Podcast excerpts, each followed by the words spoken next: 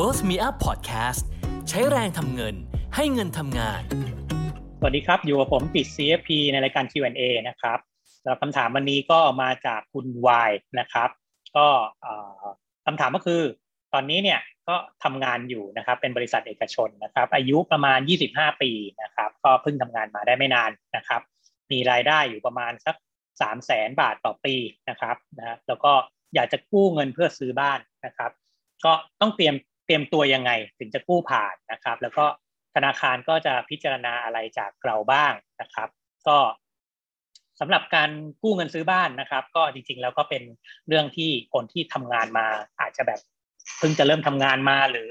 ทำงานมาสักพักเนี่ยอาจจะเริ่มมองหาแล้วว่าอยากจะกู้ซื้อบ้านไม่ว่าจะเป็นรูปแบบบ้านหรือคอนโดก็ตามนะครับ ให้เป็นหลักทรัพย์นะครับ ก็เป็นเรื่องที่ดีนะครับ เป็นเรื่องที่ดี ก็มีแต่ว่าเวลาที่เราจะกู้เนี่ย โอเคแหละแน่นอนมันจะต้องมีเงื่อนไขมีอะไรบางอย่างนะครับ ที่เราจะต้องทำธุรกรรมกับธนาคารนะครับ ที่จะปล่อยเงินกู้ให้เรานะครับ อย่างแรกเลยนะครับ อย่างแรกเลยคือธนาคารเขาต้องเช็คเครดิตบูโรของเราอยู่แล้วนะครับ เพราะว่าการที่เราจะกู้ซื้อบ้านเนี่ย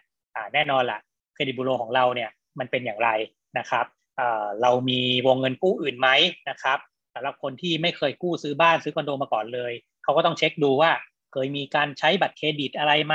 นะครับมีการผิดนัดชำระเงินกู้ หรือว่าเงินต้นอะไรก็ว่าไปนะครับ มีการจ่ายเงินผ่อนอะไรต่างๆอย่างไรนะครับเราต้องเช็คเครดิตบูโรก่อนนะครับ ว่าเราเป็นคนที่โอเคแหละ มีเครดิตที่ค่อนข้างจะโอเคนะครับ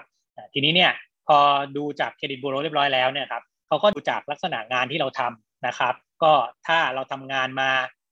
สองปีขึ้นไปแล้วสมมุตินะครับ ยกตัวอย่างเนี่ย ทำงานมาสักระยะหนึ่งแล้วสองสมปีขึ้นไปเนี่ยก็อาจจะไม่ได้มีปัญหาอะไรมาก แต่ถ้าแบบเดิมเพิ่งเข้าทำงานใหม่ ๆ เลยอย่างเงี้ยนะครับเขาก็อาจจะแล้วแต่ธนาคารอาจจะพิจารณานะครับ ดู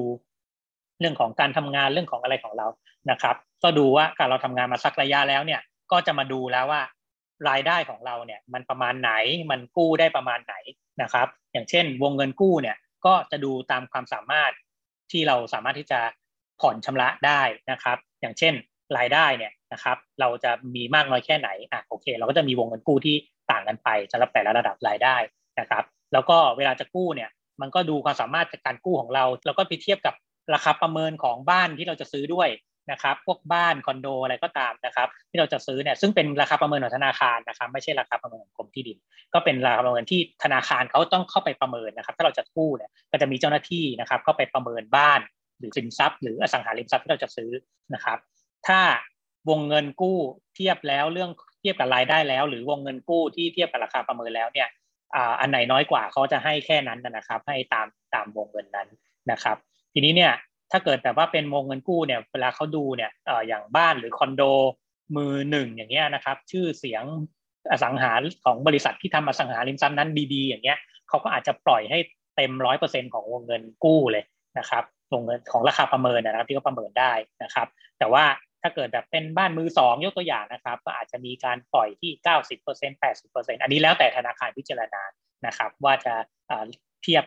จะปล่อยประมาณไหนอะไรอย่างเงี้ยปล่อยวงเงินกู้ประมาณไหนนะครับ ซึ่งถ้ามาดูรายได้ของเรานะครับ ยกตัวอย่างในโจทย์นี้คือ3 0 0แสนบาทต่อปีเนี่ยบางทีเนี่ยถ้าเราอยากจะรู้ว่าความสามารถในการกู้ของเราเนี่ยมันประมาณกี่กี่บาทเนี่ยเราลองเข้าไปตามเว็บไซต์ธนาคารได้นะครับ เข้าไปเว็บไซต์ธนาคารแล้วเราก็ กรอกข้อมูลนะครับกรอกข้อมูลเข้าไปเขาจะมีการคำนวณให้นะครับ ว่าเราเนี่ยสามารถที่จะ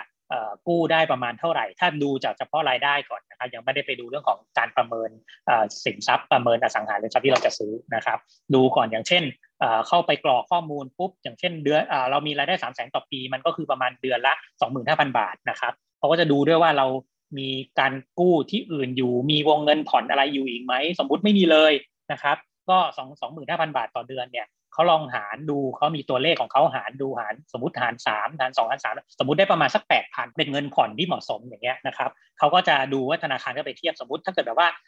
คำนวณมาแล้วประมาณหกถึงแปดพันเนี่ยกู้ได้ประมาณหนึ่งล้านบาทอ่ายกตัวอย่างอะไรอย่างเงี้ยนะครับ ถ้าแบบสมมติแปดเก้าพันอย่างเงี้ยก็ยึดกู้ได้ประมาณล้านสองถึงล้านสี่อะไรอย่างเงี้ยนะครับ อันนี้แล้วแต่ธนาคารนะครับแต่ธนาคารเขาก็จะมีวิธีคำนวณของเขานะครับ เราก็สามารถที่จะไปกรอกข้อมูลนะครับ แล้วก็ลองดูนะครับว่า อะความสามารถในการกู้ของเราเนี่ยมันประมาณนี้อ่าประมาณ 1 ล้านบาท 2 ล้านบาทนะครับ แต่ก็ต้องไปดูด้วยว่าราคาประเมินของอสังหาริมทรัพย์ที่เราจะซื้อเนี่ยมันประมาณไหนนะครับ แต่สมมุติว่าถ้าเรากู้ได้ประมาณ 1 ล้าน 2 ล้านประมาณนี้นะครับ ส่วนใหญ่อสังหาริมทรัพย์สมมติถ้าในกรุงเทพนะครับ ราคาประมาณหนึ่งล้านสองล้านมันก็ถือว่าค่อนข้างจะขั้นต่ำแล้ว นะครับดังนั้นเนี่ยราคาประเมินก็เป็นไปได้ว่าธนาคารอาจจะไปประเมินแล้วก็มีราคาที่สูงกว่าระดับที่วงเงินกู้ที่เรากู้ได้ เขาก็จะให้ตามระดับความสามารถของเรานะครับ แล้วก็ถ้าเกิดเราอายุยังไม่เยอะอย่างนี้โจทย์เนี่ยก็คือประมาณ 25 ปีนะครับ ก็ยังมีเวลาเยอะในการผ่อนนะครับ ผ่อนได้จนถึง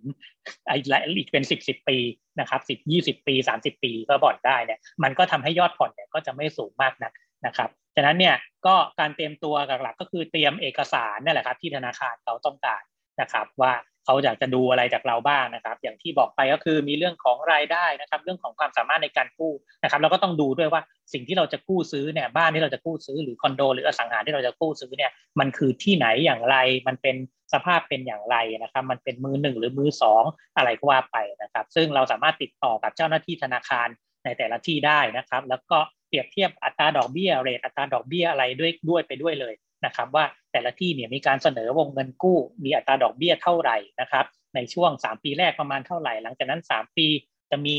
MLR rate ลบเท่าไหร่บวกเท่าไหร่ ก็เราก็สามารถที่จะลองเปรียบเทียบอัตราดอกเบี้ยของแต่ละธนาคารได้ เพื่อให้เราสามารถที่จะ